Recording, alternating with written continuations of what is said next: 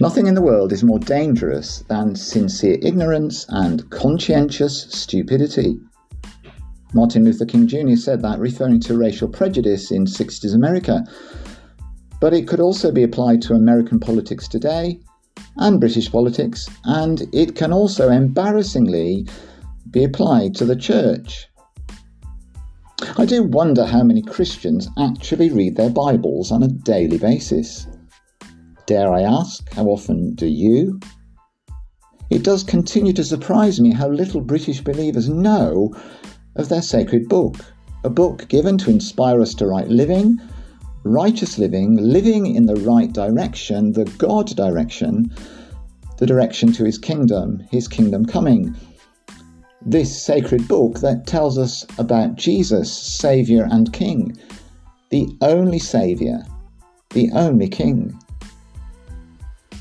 A dear old friend of mine, now gone to glory, used to live his life Deo volente, every day praying God willing.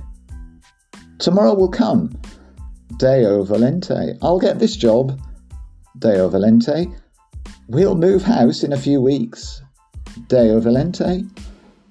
A very wise strategy, I think. But there's another Latin phrase worth knowing and living Deo coram, it means to live before the face of God each day. As believers in Jesus, as citizens of his kingdom, as his disciples, his students, we are called to Deo coram. How do we do that, you might ask? By dwelling in the Word, by soaking up the Word, challenged by it, guided by it, rebuked and reassured by it.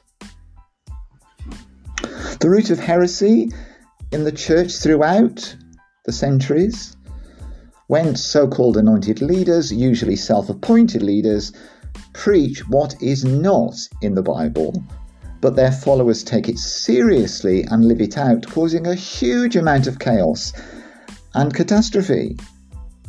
If you don't believe me, read some church history. You'll find it. I'm right, you know, you'll find it there. So, when you get up in the morning tomorrow, Choose not to be ignorant, even sincerely so. Choose instead to read your Bible, even just a few verses, and then live accordingly before the face of God. And know his smile.